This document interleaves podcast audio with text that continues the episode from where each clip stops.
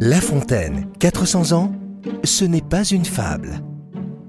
Un podcast RCF avec les voix des jeunes diplômés de l'ENSAT, la grande école d'art dramatique. Euh, je m'appelle Robin Azema, je suis élève à l'ENSAT et j'ai choisi la fable Le loup et le chien parce que ben, c'est ma fable préférée. Ça parle de liberté, j'aime bien la liberté, donc ben, voilà quoi. Un loup n'avait que les os et la peau, tant les chiens faisaient bonne garde. Ce loup rencontre un dog, aussi puissant que beau, gras, poli, qui s'était fourvoyé par mes gardes. L'attaquer, le mettre en quartier si relou l'eût fait volontiers, mais il fallait livrer bataille, et le matin était de taille à se défendre hardiment. Le loup donc l'aborde humblement, entre en propos, et lui fait compliment sur son embonpoint qu'il admire.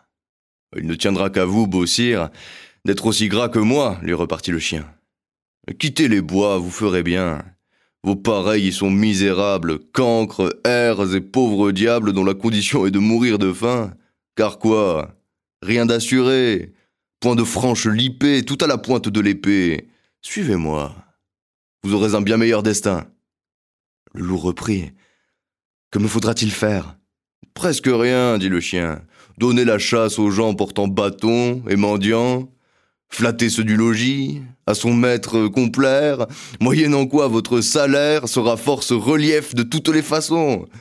Eau de poulet, eau de pigeon, sans parler de maintes caresses. Le loup, déjà, se forge une félicité qui le fait pleurer de tendresse.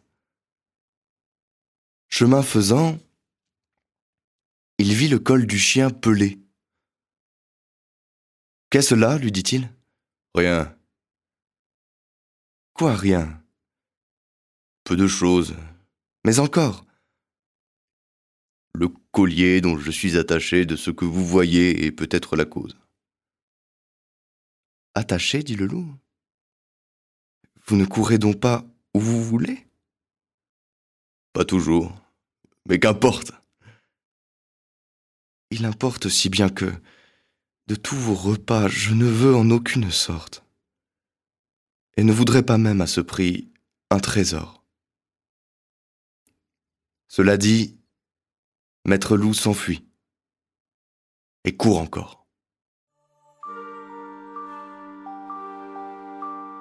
Pour découvrir d'autres fables de Jean de La Fontaine, rendez-vous sur rcf.fr et sur les principales plateformes de podcast.